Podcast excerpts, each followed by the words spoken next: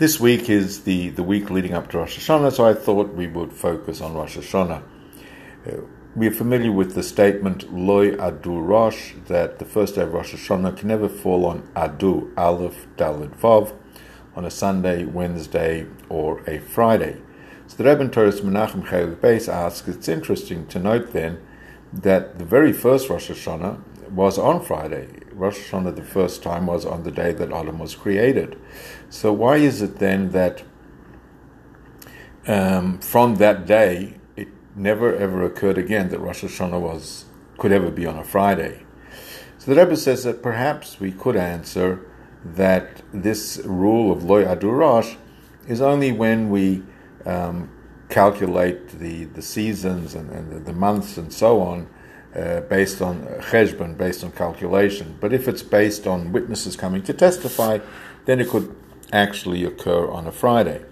However, the Rebbe quotes the Rasag of Sadjughan, who a very famous statement, and that is that even when they would sanctify the new moon based on witnesses, it still had to be in sync with the Cheshbonas, with the calculation that they had. So ultimately it was always based on Cheshbonas. So the question is, why could it never happen on a Friday? And the Rebbe answers that based on Pi Kabbalah, Rosh Hashanah Yom Hadin, it's a time of great Gevurah, especially the first day of Rosh Hashanah. So Sunday is the Kav of Chesed, of kindness, when we speak about the Zion Midas. Daled, the Wednesday, that's a netzach, which is a branch.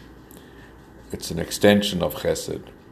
And Friday, the purpose of Friday is to sweeten the gvurois, the strong elements and the severe elements, so to speak. And that is why on a Friday it says twice ki tov.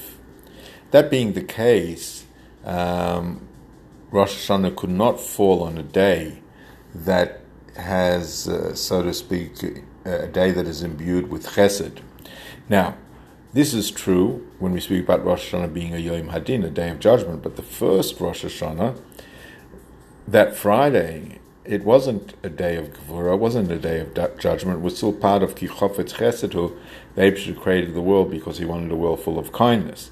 So, and he wanted to do kindness himself. That being the case, Rosh Hashanah could fall on a Friday, but since that date, when we speak about Yom Hadin and it's a time of Gevurah, then we already cannot fall on a Friday. Have a wonderful day.